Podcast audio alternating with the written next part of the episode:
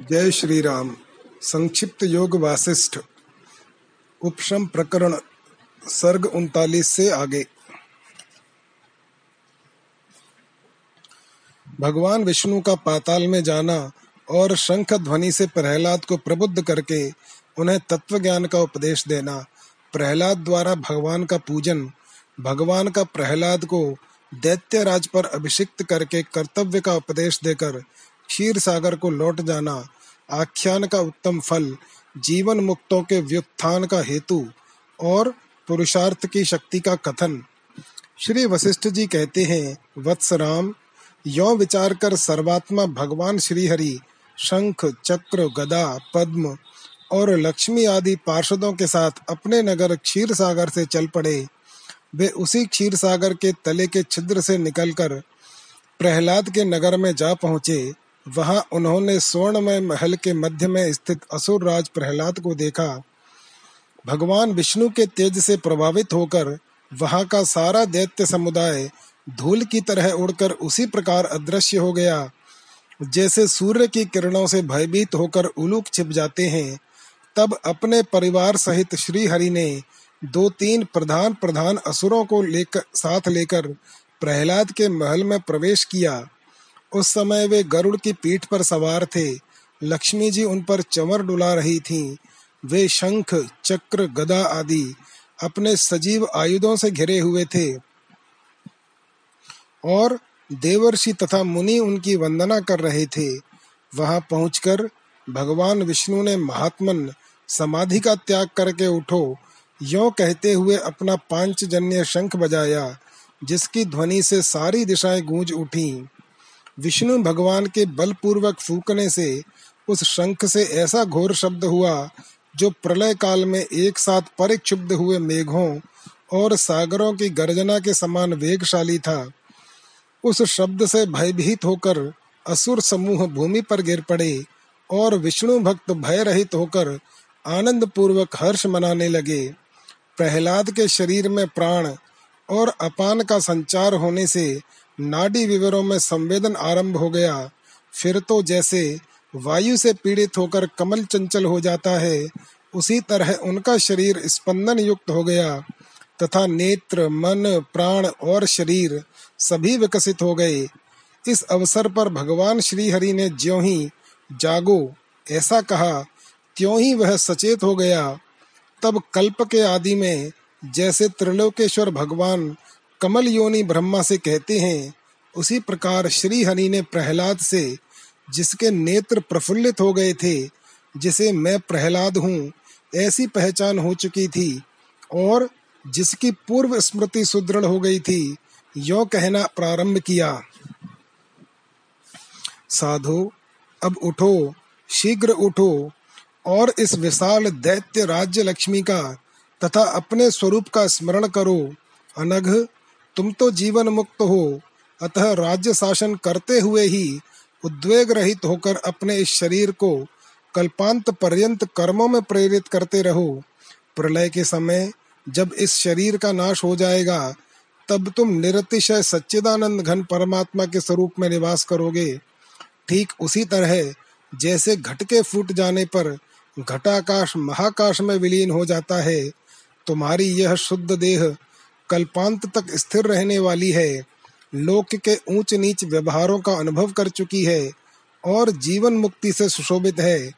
मैं गरुड़ पर सवार होकर स्वेदज, अंडज, जरायुज, उद्भिज, चारों प्रकार के प्राणियों से व्याप्त तथा सूर्य आदि के प्रकाश से उद्भासित दसों दिशाओं में विचरता रहता हूँ।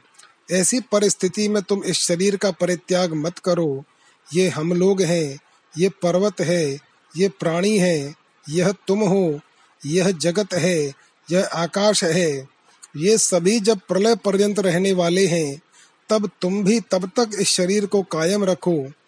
जिसकी बुद्धि स्वाम स्वात्म तत्व के विचार से उबती नहीं, उस यथार्थदर्शी तत्वज्ञानी का जीवन शोभा देता है, जिसका अहम भाव नष्ट हो गया है, और जिसकी बुद्धि स्वार्थ में लिप्त नहीं है तथा जिसका संपूर्ण पदार्थों में समभाव है,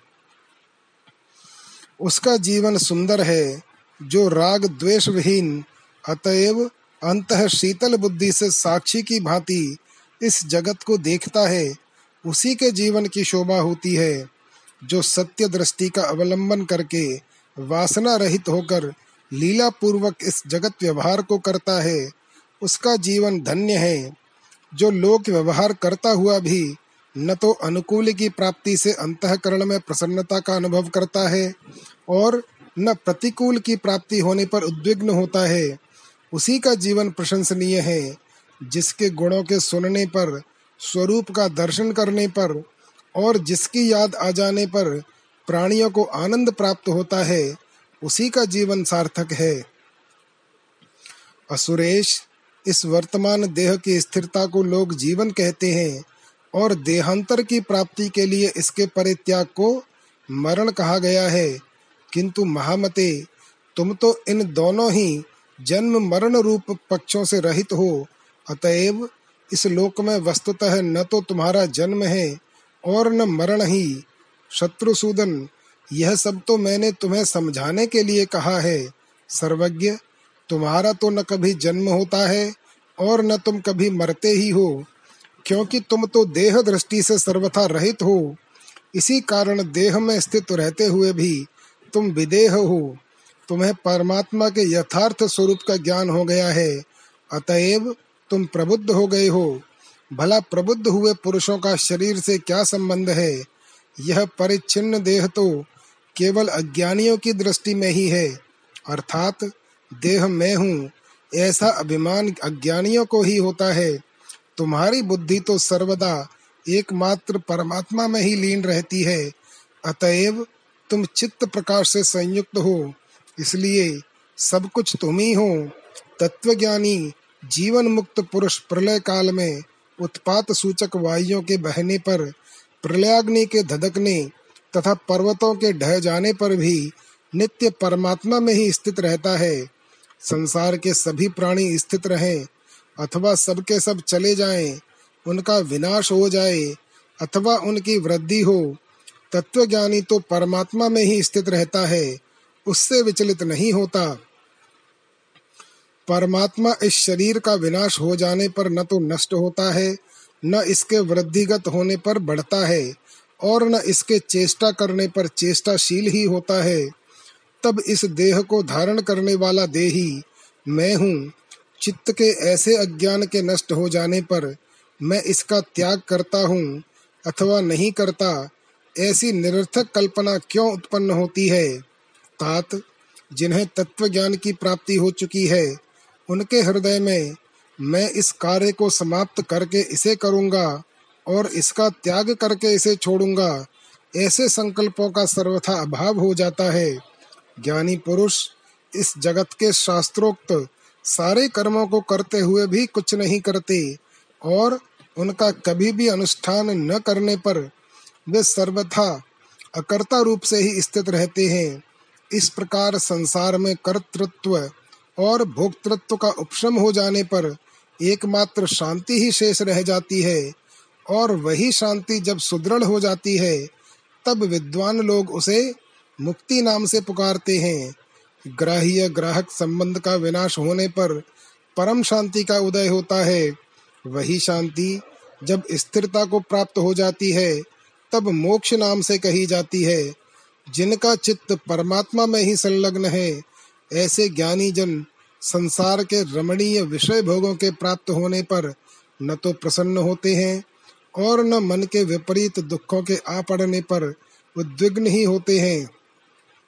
अर्थात सुख दुख में उनकी समान स्थिति रहती है।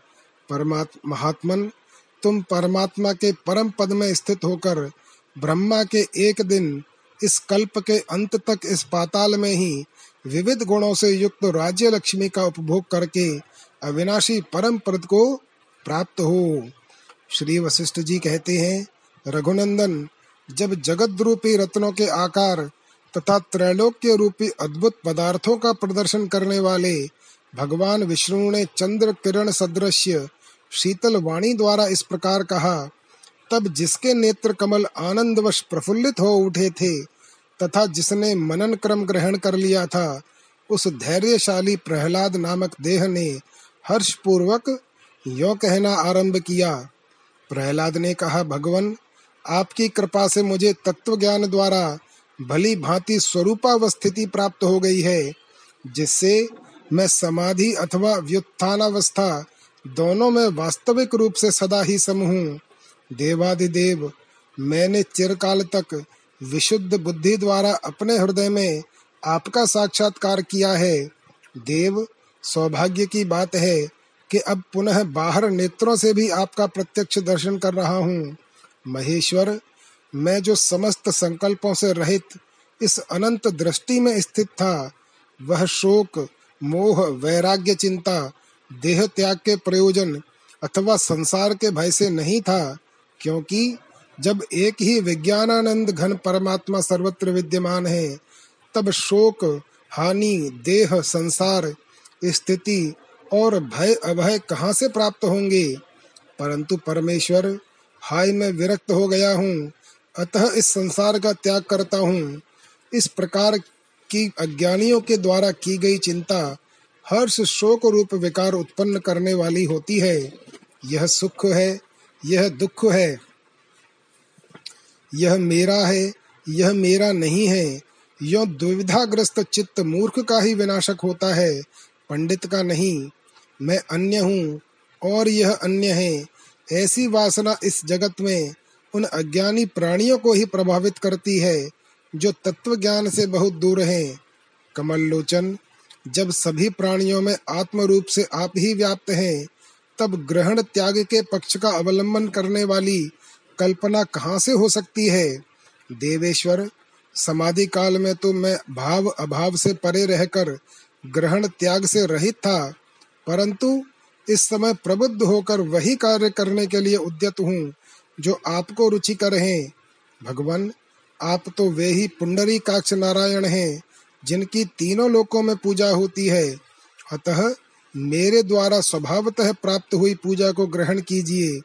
यो कहकर दानवराज प्रहलाद ने उन भुवनाधिपति भगवान गोविंद की, जिनके अंदर त्रिलोकी वर्तमान थी, तथा जो शंख चक्र आदि आयुधों, अप्सरा समूह, देवगण और पक्षीराज गरुण के साथ सामने खड़े थे। उनकी पूजा की। पूजोपरांत चरणों में पड़े हुए प्रहलाद से भगवान लक्ष्मीपति ने कहा, श्री भगवान बोले, दानवाधीश उठो और तब तक इस सिंहासन पर बैठे रहो, जब तक मैं शीघ्र स्वयं अपने हाथ से ही तुम्हारा राज्याभिषेक करता हूँ। साथ ही पाँच जन्य शंख की ध्वनि सुनकर जो ये साध्य, सिद्ध और देवगण यहाँ आए हुए हैं, ये सबके सब तुम्हारी मंगल कामना करें। यो कहकर कमल नयन भगवान नारायण ने प्रहलाद को सिंहासन पर बैठा दिया। तदनंतर अप्रमेय आत्मबल से संपन्न श्री हरि ने समस्त महर्षि समुदाय, सारे सिद्धगण, विद्याधर और लोकपालों को साथ लेकर इन महान असुर प्रहलाद को आवाहन किए गए क्षीराब्धि आदि महासागरों गंगा आदि सरिताओं और संपूर्ण तीर्थों के जल से सींचकर दैत्य राज को उसी प्रकार अभिषिक्त कर दिया, जैसे पूर्व काल में देवगणों द्वारा स्तुति किए जाते हुए इंद्र का स्वर्ग लोक के राज्य पर अभिषेक किया था। उस समय अभिषिक्त हुए प्रहलाद की देवता और असुर सभी स्तुति कर रहे थे। तब सुरासुर वंदित भगवान मधुसूदन उनसे इस प्रकार बोले श्री भगवान ने कहा, निष्पाप प्रहलाद, जब तक सुमेरु गिरी, पृथ्वी तथा सूर्य और चंद्रमा का मंडल कायम रहेगा, तब तक तुम राज्य करोगे और तुम्हारे समस्त गुणों की प्रशंसा होगी। तुम राग, भय और क्रोध से रहित होकर इष्ट अनिष्ट फलों का परित्याग करके समता युक्त बुद्धि से इस राज्य का भली भांति पालन करो। शत्रु प्रजा आदि के ऊपर निग्रह अनुग्रह आदि यथावसर प्राप्त हुई दृष्टियों से देश, काल और क्रिया के अनुरूप प्राप्त हुए कर्तव्य का तुम न्याय पूर्वक पालन करो और राग द्वेष आदि विषमता का त्याग करके समबुद्धि बने रहो। आत्मा देह से अतिरिक्त है। इस भाव से लाभ हानि में सम तथा इदंता ममता से रहित कार्य करते हुए भी तुम इस जगत में बंधन को नहीं प्राप्त होगे। जगत व्यवहार को तो तुमने देख ही लिया है, और उस अनुपम परम पद का अनुभव भी तुम्हें प्राप्त हो गया है। इस प्रकार तुम्हें देश, कालानुरूप सभी वस्तुएँ ज्ञात हैं। अब तुम्हारा और क्या उपदेश दिया जाए? अर्थात, व्यवहार और परमार्थ, दोनों में तुम कुशल हो। अतः अब तुम्हें उपदेश की आवश्यकता नहीं है। राग भय और क्रोध से रहित तुम्हारे राजा होने पर अब देवताओं द्वारा प्राप्त दुख न तो असुरों में टिक सकेगा और न उनका संहार ही कर सकेगा। आज से देवताओं और दानवों का युद्ध नहीं होगा, जिससे जगत स्वस्थ हो जाएगा।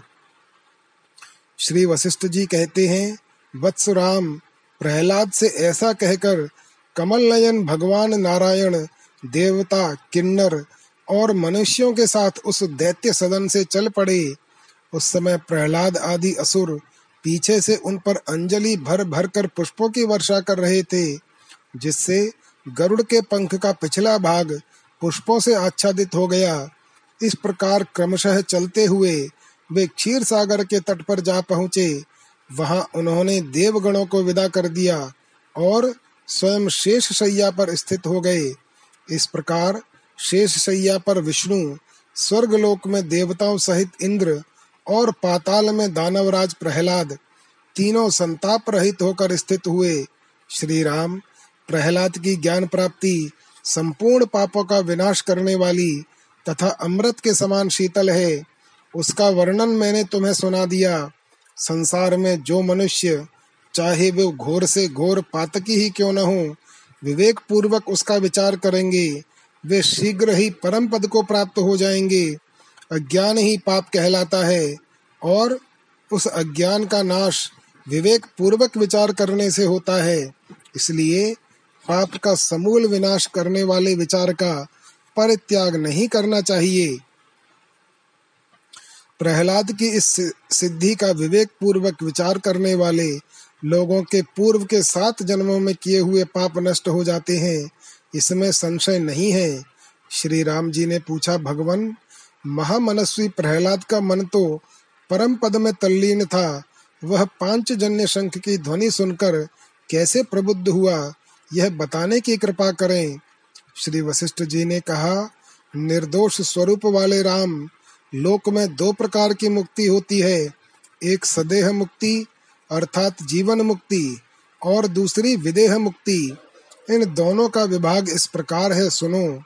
जिस अनासक्त बुद्धि वाले पुरुष की इष्ट अनिष्ट कर्मों के ग्रहण त्याग में अपनी कोई इच्छा नहीं रहती, अर्थात जिसकी इच्छा का सर्वथा अभाव हो गया है, ऐसे पुरुष की स्थिति को तुम जीवन मुक्त अवस्था, सदेह मुक्ति समझो।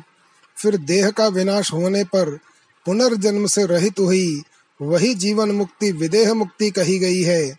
श्री राम जिन्हें विदेह मुक्ति की प्राप्ति हो गई है, वे फिर जन्म धारण करके दृश्यता को प्राप्त नहीं होते।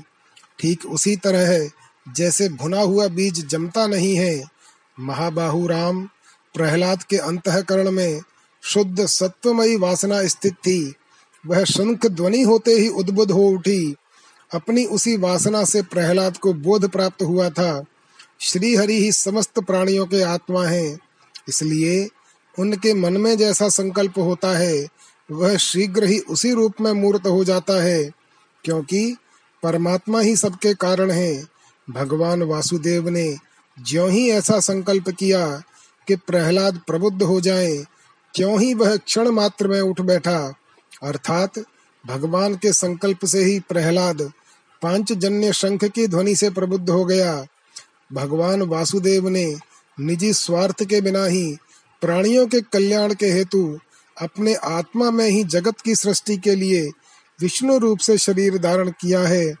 परमात्मा के साक्षात्कार से शीघ्र ही भगवान माधव का दर्शन प्राप्त हो जाता है और उन माधव की आराधना से शीघ्र ही निर्गुण, निराकार परमात्मा का साक्षात्कार हो जाता है।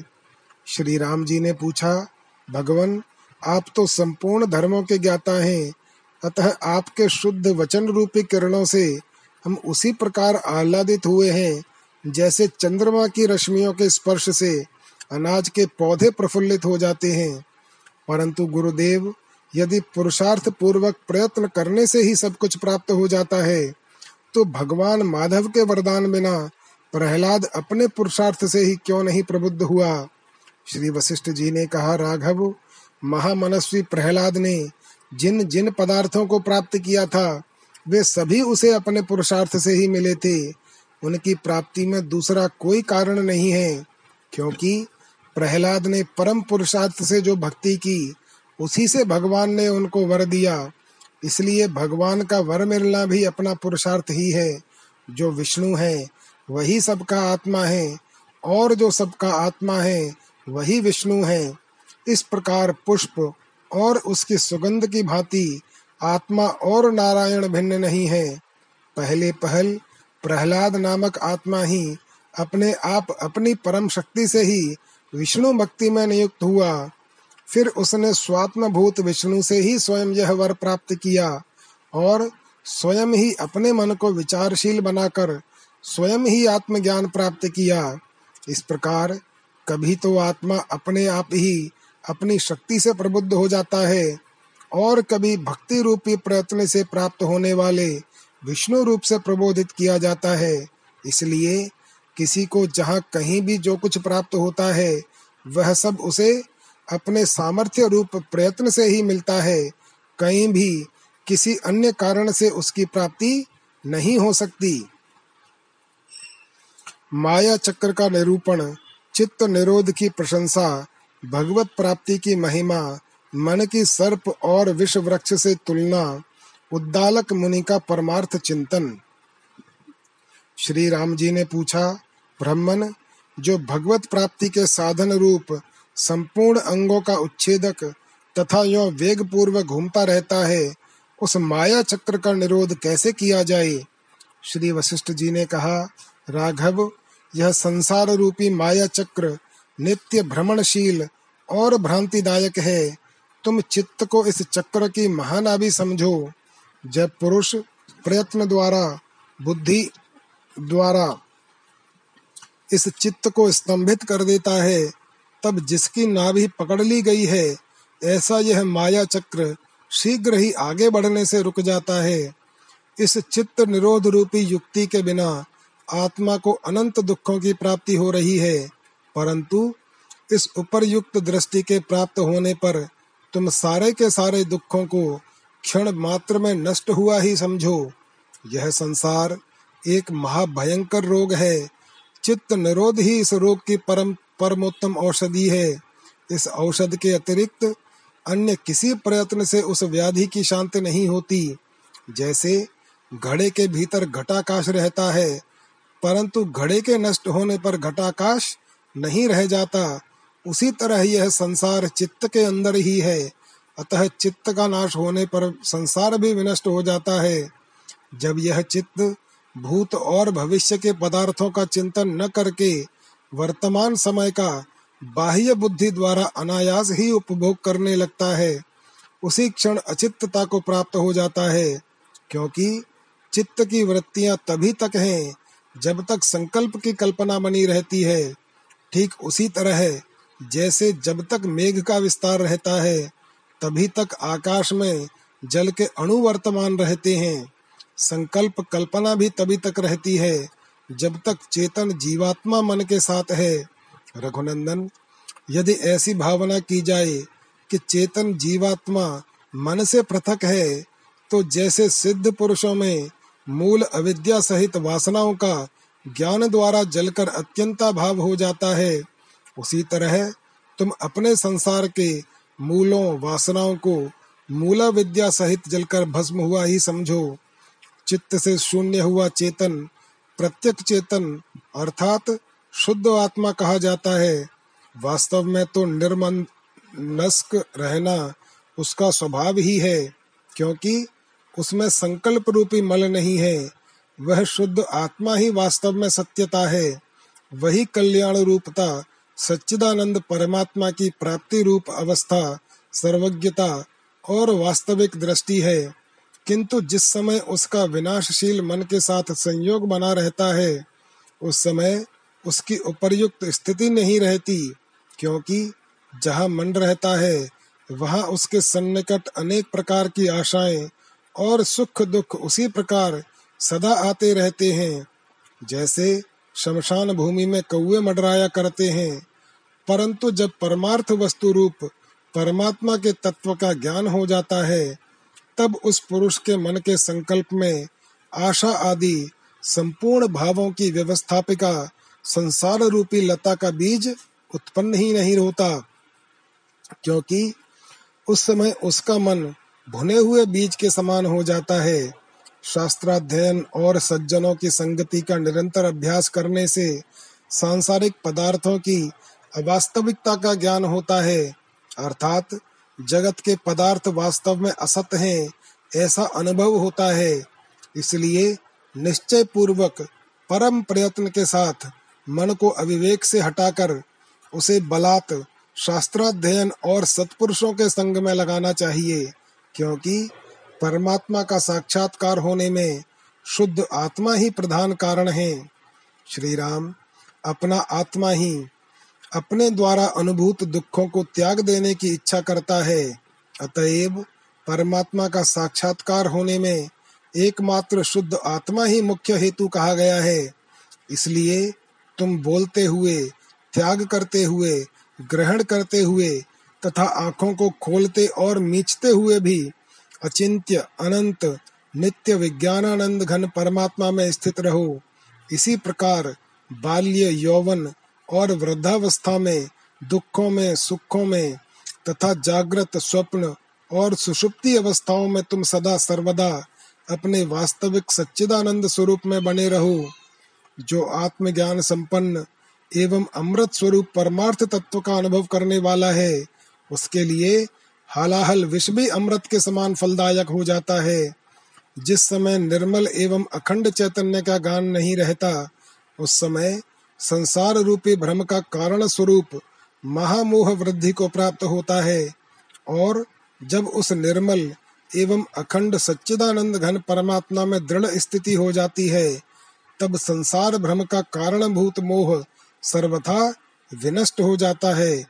श्री राम जो अद्वितीय आनंद रूप ब्रह्म में स्थित होकर अपने विज्ञान आनंद घन स्वरूप का साक्षात्कार करने वाला है, उसके लिए स्वादिष्ट रसायन भी विष तुल्य हो जाता है। परमात्मा के तत्व को जानने वाला महापुरुष समस्त प्रकाशों में, सभी प्रभावों में, समस्त बलवानों में, संपूर्ण महान व्यक्तियों में तथा सभी उन्नतिशाली मनुष्यों में परम उन्नत होता है। जिस परमात्मा की प्रभा से सूर्य, अग्नि, चंद्रमा, मणि और तारे आदि प्रकाशित होते हैं, उस जगदीश्वर का जिन महापुरुषों को ज्ञान हो गया है, वे भी सूर्य आदि की भांति जगत में सुशोभित होते हैं। परंतु श्री राम जो मानव परमात्मा विषय ज्ञान से हीन है, वे पृथ्वी के दरारों में रहने वाले कीड़ों, गदहों एवं अन्य तिरक योनि में उत्पन्न हुए जीवों से भी अत्यंत तुच्छ माने जाते हैं। आत्मज्ञान विहीन पुरुष की सारी चेष्टाएँ दुखदायी नहीं होती हैं। वह भूतल पर चलता फिरता हुआ भी मुर्दा ही है। इसलिए आत्मज्ञ पुरुष को चाहिए कि वह भोगों के रस में आसक्त न होते हुए उनके उपभोग के तिरस्कार द्वारा मन को अत्यंत सूखे हुए पत्ते के समान समयानुसार धीरे धीरे कृष्ण बना डाले, क्योंकि यह मन अनात्मा में आत्मभाव देह मात्र में ऐसी आस्था, पुत्र, कलत्र और कुटुंब की ममता, अहंकार के विकास, ममता रूपी मल में सने रहना, यह मेरा है ऐसी भावना, जरा मरण रूपी दुख, व्यर्थ ही उन्नति को प्राप्त हुए काम क्रोधादि दोष रूपी सर्पों के विश्व रूप संसार की ममता, आदि व्याधि की अभिवृद्धि, संसार की रमणीयता में विश्वास, हेयोपादेय के प्रयत्न।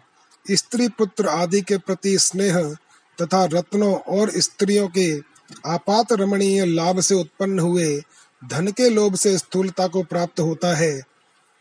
यह चित्त सर्प के समान है, जो दुराशा रूपी दूध के पीने से भोग रूपी वायु के बल से आधार आदर प्रदान से तथा नाना प्रकार के विषयों में संचरण करने से मोटा ताज़ा हो जाता है। आना और जाना उत्पत्ति विनाश ही जिसका स्वरूप है, तथा जो विष की विषमता को सूचित करने वाले हैं, ऐसे भीषण भोगों का उपभोग करने से चित्त स्थूल भाव को प्राप्त हो जाता है। राघव, यह चित्त विष वृक्ष के समान है, जो चिरकाल से शरीर रूपी बुरे गड्ढे में उगा हुआ है। आशाएँ ही इसकी विशाल शाखाएँ और विकल्प ही इसके पत्ते हैं। अनेक प्रकार की चिंताएँ ही इसकी लंबी लंबी मंजरियाँ हैं।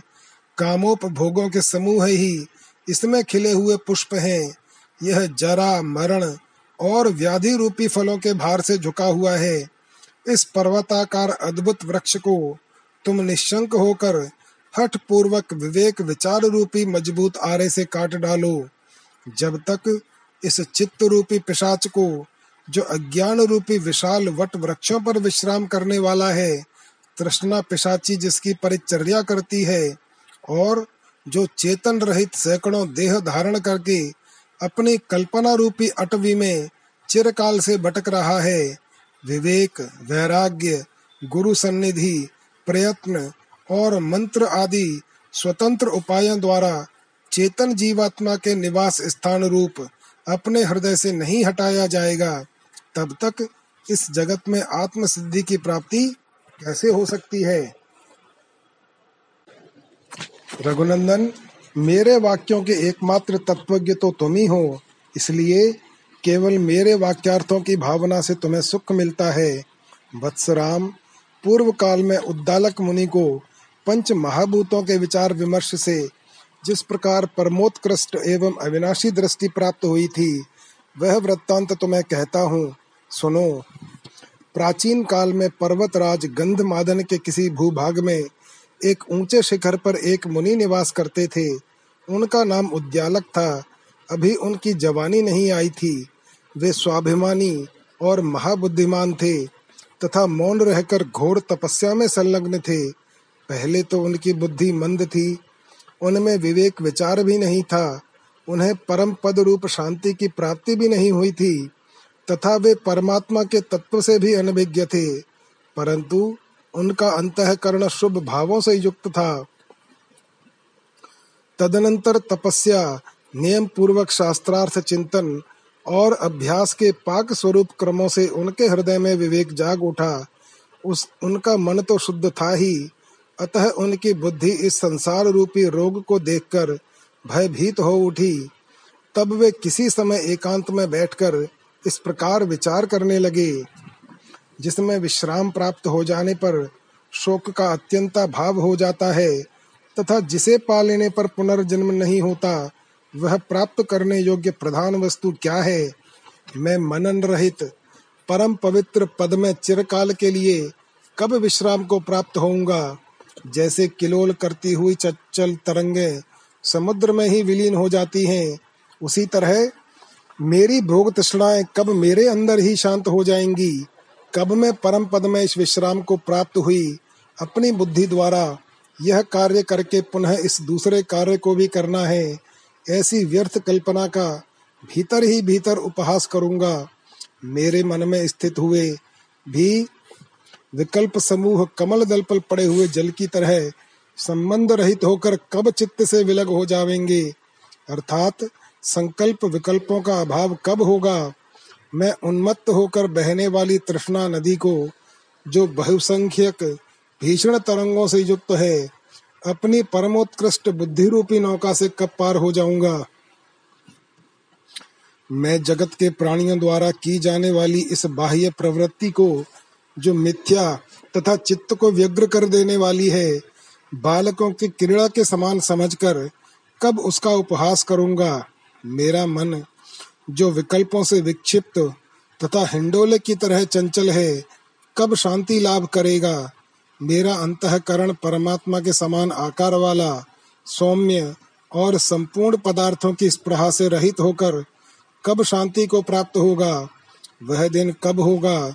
जब मैं अपनी शांत हुई कल्पनाओं वाली बुद्धि द्वारा बाहर भीतर सहित इस संपूर्ण विश्व को सच्चिदानंद रूप से देखता हुआ अनुभव करूँगा। कब में इष्ट और अनिष्ट तथा हेय और उपादेय से रहित एवं स्वयं प्रकाश स्वरूप परम पद में स्थित होकर अपने अंतकरण में परम शांति को प्राप्त होऊँगा।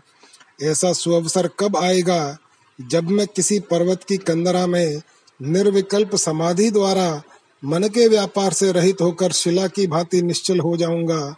मौन व्रत धारण करके अविचल ध्यान में निमग्न हुए मेरे मस्तक पर वन की चिड़िया कब घोंसला बनाएँगी? यो चिंता परवश हुए उद्यालक मुनि ने वन में स्थित होकर बारंबार ध्यान का अभ्यास किया, परंतु विषय उनके बंदर के समान चंचल चित्त को अपनी ओर खींच ले जाते थे, जिससे प्रसन्नता प्रदान करने वाली समाज स्थिरता उन्हें न मिल सकी। उनका मन कभी कभी विषयासक्त हो जाता था। उसी अवस्था में वह अपने हृदयांतरवर्ती तमोगुण का त्याग करके भयभीत पक्षी की भांति वहाँ से भाग निकलता था। कभी वह बाह्य और आभ्यंतर विषयों के चिंतन का परित्याग करके तमोगुण में लीन होने वाले तमोगुण में लीन होकर निद्रा रूपी लंबे काल तक रहने वाली स्थिति को प्राप्त हो जाता था। यद्यपि वे प्रतिदिन भयानक गुफाओं में बैठकर अपने मन को ध्यान मग्न करने में तत्पर थे फिर भी ध्यान वृत्तियों में विघ्न पड़ने के कारण उनका अंतकरण अत्यंत व्याकुल हो गया और शरीर तुच्छ तृष्णा नदी के तटवर्ती तरंगों के थपेड़ों से चंचल हो उठा। इस प्रकार जब वे मुनि संकटापन्न हो गए, तब विक्षिप्त चित्त होकर उस पर्वत पर भ्रमण करने लगे। रघुकुल भूषण राम, तदनंतर धर्मात्मा उद्यालक बहुत अन्वेषण के पश्चात प्राप्त हुई। गंध माधन की एक रमणीय गुहा में प्रविष्ट हुए। वहाँ उन्होंने न मुरझाए हुए कोमल पत्तों का एक आसन बनाया, जिसके चारों ओर पुष्पों के गुच्छे शोभा पा रहे थे। उस आसन के ऊपर उन्होंने एक सुंदर मृग चर्म फैला दिया। तत्पश्चात शुद्ध अंतकरण वाले उद्यालक अपने मन की वृत्तियों को सूक्ष्म बनाते हुए उस आसन पर विराजमान हुए। वहाँ उन्होंने उत्तराभिमुख होकर दोनों एड़ियों से अंडकोश को दबाकर निर्विकल्प समाधि में स्थित हो अंडकोशों को दबाकर ज्ञानी की भांति सुदृढ़ पद्मासन लगाया। वे विषयों की ओर दौड़ते हुए अपने मन रूपी मृग को वासनाओं से हटाकर निर्विकल्प समाधि में स्थित होना चाहते थे, इसलिए विचार करने लगे, अरे मूर्ख मन, इस इन सांसारिक वृत्तियों से तेरा क्या प्रयोजन है? क्योंकि बुद्धिमान लोग ऐसी क्रिया के लिए चेष्टा नहीं करते जो परिणाम में दुखदायी नहीं हो, जो शांति प्रद उपरति रूपी रसायन को छोड़कर विषय भोगों के पीछे दौड़ता है, वह मानो मंदार वन का परित्याग करके विश्व वृक्षों से भरे हुए जंगल की ओर जा रहा है। तू चाहे पाताल में चला जा अथवा ब्रह्मलोक में ही क्यों न पहुँच जा, किंतु शांति प्रद उपरति रूपी अमृत के बिना तुझे निर्वाण ब्रह्म की प्राप्ति नहीं हो सकती। रे मन, तू सैकड़ों भोगाशाओं से परिपूर्ण होने के कारण इस प्रकार समस्त दुखों का प्रदाता बना हुआ है। अतः इन दुखदायिनी भोगाशाओं का सर्वथा परित्याग करके अत्यंत सुंदर, परम एकांतिक कल्याण स्वरूप परमात्मा को प्राप्त कर ले। ये उत्पत्ति विनाशमयी विचित्र कल्पनाएँ तो तुझे भयानक दुख देने वाली ही हैं। इनसे कभी सुख की प्राप्ति नहीं हो सकती। अरे मूर्ख, तू व्यर्थ बहिर्मुखता रूपी उत्थान से वृद्धि को प्राप्त हुई श्रोत्रेंद्रिय के वशीभूत होकर सांसारिक रसिक कान का अनुसरण करने वाली बुद्धि वृत्ति द्वारा व्याध के वीणा गीत आदि से मोहित हुए मृग के समान विनाश को मत प्राप्त हो। मंद बुद्धे, जैसे हथिनी के स्पर्श सुख का लोभी गजेंद्र शिकारियों द्वारा बाँध लिया जाता है उसी तरह तू भी सुंदरी युवती के स्पर्श सुख का अनुभव करने के लिए उन्मुख हुई। बुद्धि वृत्ति से केवल दुख के लिए ही त्वग इंद्रिय का आश्रय लेकर बंधन में मत पड़। रे अंधे, परिणाम में दुख देने वाले स्वादिष्ट अन्नों की अभिलाषा से रसनेन्द्रियता को प्राप्त होकर बंसी में लगे हुए चारे के लोभी मत्स्य की भांति तू अपना विनाश मत कर। मूढ़ तू युवती, स्त्री, बालक, बालिका आदि नाना प्रकार के सुंदर दृश्यों को देखने में तत्पर हुई चक्षुरिंद्रिय का अवलंबन करके प्रकाश के लोलुप फतिंगे की भांत समान जलन को मत प्राप्त हो। जैसे गंध लोलुप भ्रमर सायं काल में कमल कोश में बंद हो जाता है, उसी प्रकार तेल, फुलेल, इत्र, पुष्प आदि सुगंधित पदार्थों की गंध के अनुभव की इच्छा से घ्राणेन्द्रिय का आश्रय लेकर तू भी शरीर रूपी कमल कोश के भीतर बंद मत जा। मंद बुद्धे, मृग शब्द से, भ्रमर गंध से, फतिंगा रूप से, गजेंद्र स्पर्श से और मत्स्य रस से, इस प्रकार ये सब तो केवल एक एक विषय से नष्ट हो गए। किंतु तू तो इन पाँचों इंद्रियों के विषय भोग रूप अनर्थों से व्याप्त है। अतः तुझे सुख कैसे मिल सकता है? यदि तू सांसारिक दोषों से रहित, अतएव शरत कालीन मेघ के समान निर्मल, अंतकरण की शुद्धि को प्राप्त होकर, समस्त अनर्थों के मूल अज्ञान का उच्छेद करके शांति को प्राप्त होगा तो यह तेरी असीम विजय होगी। जैसे जब तक वर्षा ऋतु के मेघ वर्तमान हैं, तब तक कोहरे की प्रचुरता रहेगी ही। उसी तरह जब तक घनीभूत अज्ञान मौजूद है, तब तक चित्त की स्थूलता का रहना निश्चित ही है। तथा ज्यो ज्यो वर्षा कालीन मेघ क्षीण होते जाते हैं त्यों त्यों कोहरे का भी विनाश होता जाता है। उसी प्रकार ज्यो ज्यो अज्ञान क्षीण होता जाएगा त्यों त्यों चित्त की भी सूक्ष्मता बढ़ती जाएगी। असत्य स्वरूप मन, मैं अहंकार और वासनाओं से रहित निर्विकल्प चिन्मय ज्योतिष स्वरूप हूँ, और तू अहंकार का बीज स्वरूप है। अतः तुझसे मेरा कोई संबंध नहीं है। अहम रूप से कौन स्थित है? इसका मैंने पैर के अंगूठे से लेकर सिर तक सर्वत्र अन्वेषण किया। किंतु यह अहम नामक पदार्थ मुझे कहीं उपलब्ध नहीं हुआ। इस शरीर में यह मांस है, यह रक्त है, ये हड्डियाँ हैं, ये श्वास वायु है। फिर यह अहम रूप से स्थित कौन है? देह में स्पंदांश तो प्राणवायुओं का है। चेतनांश परमात्मा का है और जरा मरण शरीर के धर्म है, फिर यह अहम क्या वस्तु है? वे चित्त, मांस अहम से पृथक है, रक्त उससे भिन्न है, हड्डियाँ भी दूसरी हैं, चेतनता उससे अन्य है, स्पंदन भी उससे अलग है, फिर अहम रूप से स्थित पदार्थ कौन है? यह नासिका है, यह जिह्वा है, यह त्वचा है, ये दोनों कान हैं, यह आँख है और यह स्पंदन है। फिर अहम रूप से स्थित कौन सी वस्तु है? परमार्थ रूप से विचार करने पर न तो मन अहम है, न चित्त अहम है, और न वासना ही अहम है। आत्मा तो अहम हो ही नहीं सकता, क्योंकि वह तो केवल शुद्ध चेतन प्रकाश स्वरूप है। वस्तुतः तो इस जगत में जो कुछ दृष्टि गोचर हो रहा है, सर्वत्र मेरा ही स्वरूप है, अथवा विनाशशील असत होने के कारण कोई भी पदार्थ मेरा स्वरूप नहीं है, यही दृष्टि सच्ची है। इससे भिन्न दूसरा कोई क्रम नहीं है।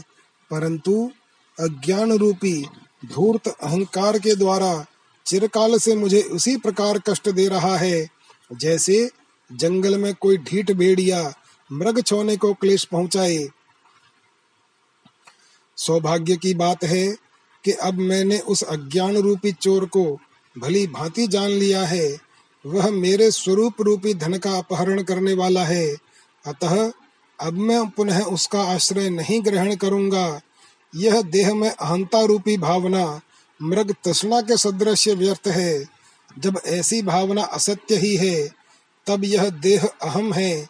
ऐसा जो भाव है, वह केवल भ्रम ही है। किंतु ज्ञानी महात्मा जो वासनाहीन हो गए हैं, वे भी अपने जीवन निर्वाह के लिए स्वतः बाह्य रूप से चक्षु आदि इंद्रियों द्वारा कर्म में प्रवृत्त होते ही हैं। उनकी इस प्रवृत्ति में वासना कारण नहीं है। चित्त, यदि केवल वासना रहित कर्म किया जाए तो भविष्य में होने वाले सुख दुख का अनुभव नहीं होता। इसलिए मूर्ख इंद्रियों, यदि तुम अपनी अंतर्वासना का परित्याग करके संपूर्ण कर्म करोगी तो तुम्हें दुख की प्राप्ति नहीं होगी। निष्पाप, जैसे तरंग आदि जल से भिन्न नहीं है, उसी तरह ज्ञानी महात्माओं की दृष्टि में ये वासना आदि सभी पदार्थ आत्मा से पृथक नहीं है, किंतु अज्ञानी की दृष्टि में उनकी पृथक सत्ता है। इंद्रिय रूपी बाल को जैसे रेशम के कीड़े अपने द्वारा उत्पन्न हुए तंतु से ही नष्ट हो जाते हैं उसी तरह तुम लोग भी स्वतः उद्भूत तृष्णा द्वारा विनष्ट हो रहे हो। वासना ही तुम लोगों को एक जगह बांधने में हेतु है। ठीक उसी तरह जैसे छिद्रों में पिरोई हुई रज्जू मोतियों के बंधन में कारण होती है, वस्तुतः तो यह वासना कल्पना मात्र से ही उद्भूत हुई है। अतः यह सत्य नहीं है, क्योंकि संकल्प का त्याग कर देने से यह विनष्ट हो जाती है। यह चेतन आत्मा सर्वव्यापक सच्चिदानंद स्वरूप है। अतः इसका जन्म अथवा मरण नहीं होता, फिर इसकी मृत्यु कैसे हो सकती है? अथवा कैसे किसी के द्वारा यह मारा जा सकता है? इसका जीवन से तो कोई प्रयोजन है ही नहीं, क्योंकि यह सर्वात्मा ही सबका जीवन है। यदि शुद्ध चेतन आत्मा ही सबका जीवन है तो उसे इस जीवन से कब कौन सी दूसरी अप्राप्त वस्तु प्राप्त होगी जिसके लिए उसे जीवन की इच्छा हो जिसका अपनी देह में अहम भाव है वही भाव अभाव रूप जन्म मरण के बंधन में पड़ता है। परंतु आत्मन तुम्हारे में तो देहा भा, देहा हम भाव है नहीं इसलिए तुम भाव अभाव रूप जन्म मरण कहाँ से प्राप्त होंगे? अहंकार तो व्यर्थ मोह रूप है मन मृग तृष्णा के समान है। और पदार्थ समूह जड़ है, ऐसी दशा में अहम भाव किसको हो? शरीर रक्त मासमय है, विवेक विचार द्वारा मन का विनाश हो गया है, और चित्त आदि सभी जड़ हैं, फिर देह में अहम भावना किसको कैसे हो? सभी इंद्रियाँ नित्य अपने अपने व्यापार में संलग्न हैं, और जड़ पदार्थ अपने स्वरूप में स्थित हैं, फिर किसको और कैसे अहम भाव हो? गुणों की कार्य रूपा इंद्रियाँ अपने अपने विषयों में बरत रही हैं। प्रकृति गुण साम्यावस्था रूप अपने स्वभाव में स्थित है और सच्चिदानंद ब्रह्म अपने आप में ही पूर्ण रूप से विराजमान है। फिर देह में अहम भावना किसको और कैसे हो?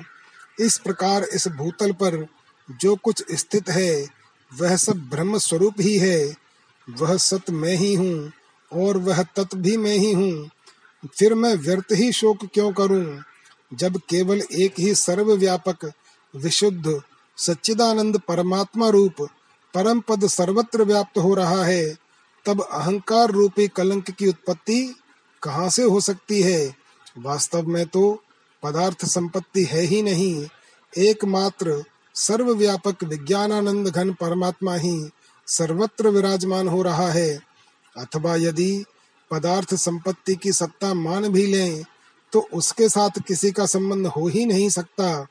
वस्तुतः तो अहंकार रूपी महान भ्रम असत मिथ्या है, किंतु इसका प्रादुर्भाव होने पर यह सारा जगत, यह मेरा है, यह उसका है, यह व्यर्थ ही विपर्यास को प्राप्त हुआ है। यह आश्चर्यमय अहंकार परमात्मा के तत्व का यथार्थ ज्ञान न होने के कारण ही उत्पन्न हुआ है। उस परमात्म तत्व के ज्ञात हो जाने पर तो इसका उसी प्रकार विनाश हो जाता है, जैसे सूर्य के ताप से हिमकणी का गल जाती है। इससे सिद्ध हुआ कि परमात्मा के अतिरिक्त और किसी की भी सत्ता नहीं है। इसलिए सर्व ब्रह्म इस प्रकार का जो मेरा अनुभव सिद्ध तत्व है, उसी का मैं चिंतन करूँगा। मैं तो यही उत्तम समझता हूँ कि आकाश की नीलिमा के सदृश्य उत्पन्न हुए इस अहंकार रूपी महाभ्रम को ऐसे भुला दिया जाए, जिससे पुनः कभी इसका स्मरण ही न हो। मैं चिरकाल से प्राप्त हुए इस मूल विद्या सहित अहंकार रूपी महाभ्रम का सर्वथा त्याग करके शांत आत्मा होकर विशुद्ध परमात्मा में ही स्थित रहूँगा। जैसे शरतकालीन आकाश अपने निर्बल स्वभाव में स्थित रहता है यह अहम भाव जब बढ़ जाता है, तब अनर्थ परंपराओं की सृष्टि करता है, पाप का विस्तार करता है और संताप को बढ़ाता है। मरणादि पारलौकिक दुख पुनर्जन्म तक भोगना पड़ता है। एवं जीवन आदि एह लौकिक कष्ट मरण पर्यंत बना रहता है और वर्तमान काल के पदार्थ विनाशशील हैं। अतः यह दुख वेदना घोर कष्टप्रद है। दुर्बुद्धि जनों की यह मुझे मिल गया। अब इसे प्राप्त करूँगा। इस प्रकार की संतापदायिनी पीड़ा कभी शांत नहीं होती। अहंकार का समूल विनाश हो जाने पर संसार रूपी वृक्ष सूख जाता है। उसकी उत्पादन शक्ति विनष्ट हो जाती है, जिससे वह पाषाण की भांति पुनः अंकुर उत्पन्न करने में असमर्थ हो जाता है। देह रूपी वृक्ष को अपना निवास स्थान बनाकर रहने वाली तृष्णा रूपी काली नागिने हृदय में विवेक विचार रूपी गरुड़ का आगमन होते ही न जाने कहाँ लुप्त हो जाती हैं। जब विश्व असत्य सिद्ध हो जाता है, तब उससे उत्पन्न होने वाला सारा का सारा भेद व्यवहार असत्य हो जाता है। इस प्रकार व्यवहार के असत्य हो जाने पर अहम त्वम का भेद व्यवहार सत्य कैसे रह सकता है? तरंग की भांति क्षण भंगुर एवं विनाशोन्मुख इस देह में जिनकी आस्था सुदृढ़ हो गई है, उन दुर्बुद्धियों का परमार्थ से पतन हो जाता है, क्योंकि देह आदि समस्त वस्तुएँ सर्वत्र उत्पत्ति के पूर्व और विनाश के पश्चात नहीं रहती, केवल मध्य में ही इनका प्राकट्य दृष्टिगोचर होता है। फिर उनकी मिथ्या स्थिरता में आस्था कैसी, अर्थात इन देह आदि विनाशी पदार्थों को सत्य मानकर उनमें नहीं फंसना चाहिए। जब मन पूर्णतया इस निर्णय पर पहुँच जाता है कि यह जो कुछ विशाल दृश्य मंडल है, वह सारा का सारा अवास्तविक है, तब वह अमन मन के व्यवहार से शून्य हो जाता है। तदनंतर यह अवास्तविक है। ऐसा मन में दृढ़ निश्चय हो जाने पर सारी भोग वासनाएँ उसी प्रकार क्षीण हो जाती हैं, जैसे हेमंत ऋतु में वृक्षों की मंजरियाँ झड़ जाती हैं। वास्तव में न तो कोई किसी का स्वाभाविक शत्रु है और न कोई किसी का स्वाभाविक मित्र ही। किंतु जो सुख पहुँचाने वाला है, वह मित्र कहा गया है और जो दुखप्रद हैं, वे शत्रु कहलाते हैं। इसलिए अब मैं मन रूपी वन को, जो संकल्प रूपी वृक्षों से व्याप्त तथा तृष्णा रूपी लताओं से आच्छादित है, छिन्न भिन्न करके विस्तृत मुक्ति रूपी भूमि में जाकर सुख पूर्वक विचरण करूँगा। इस प्रकार मन के पूर्णतया क्षीण हो जाने पर रक्त, मांस आदि धातुओं का यह संगात रूप मेरा अनिष्टकारी शरीर चाहे रहे अथवा नष्ट हो जाए, इससे कोई हानि नहीं है। अतः मन का विनाश करना ही आवश्यक है। मैं देह नहीं हूँ। इस विषय में एक युक्ति बतलाता हूँ। सुनो यदि देह को ही आत्मा मान लिया जाए तो मरने पर शरीर के सारे अंगों के वर्तमान रहने पर भी मुर्दा शरीर व्यवहार क्यों नहीं करता? इससे सिद्ध हुआ कि देह आत्मा नहीं है। मैं तो नित्य अविनाशी, ज्योतिष स्वरूप हूँ और इस देह से अतीत हूँ। न तो मैं अज्ञानी हूँ, न मुझे कोई दुख है, न अनर्थ है और न दुख का कोई कारण ही है। अब तो यह शरीर रहे अथवा न रहे, इससे मेरा कोई संबंध नहीं है। मैं तो संताप रहित हुआ, नित्य स्थित हूँ। मुझे उस परम पद स्वरूप परमात्मा की प्राप्ति हो चुकी है। इसलिए मैं सबसे उत्कृष्ट, केवल शुद्ध स्वरूप, विक्षेप रहित, शांत रूप, अंशांशी भाव से रहित, अपने आप में परिपूर्ण, निष्क्रिय एवं इच्छा रहित ब्रह्म स्वरूप हूँ। स्वच्छता, प्रभावशालिता, सत्ता, सुहृदयता, सत्य भाषण, यथार्थ ज्ञान, आनंद स्वरूपता, शांति, सदा मृदु भाषिता पूर्णता, उदारता, सत्य स्वरूपता, कांतिमत्ता, एकाग्रता, सर्वात्मकता, निर्भयता और द्वैत के विकल्प का अभाव। ये सभी गुण मुझ आत्मनिष्ठ के हृदय को अत्यंत प्रिय लगने वाले हैं, क्योंकि सर्वरूप परमात्मा में सभी कुछ सर्वदा एवं सर्वथा संभव है, इसलिए सभी विषयों के प्रति मेरी इच्छा अनिच्छा और सुख दुख क्षीण हो गए हैं। अब मेरा मोह विनष्ट हो गया है, मन अवनी भाव को प्राप्त हो गया है और चित्त के संकल्प विकल्प दूर हो गए हैं। अतः मैं शांत स्वरूप परमात्मा में रमण कर रहा हूँ। सर्ग तिरपन समाप्त। जय श्री राम।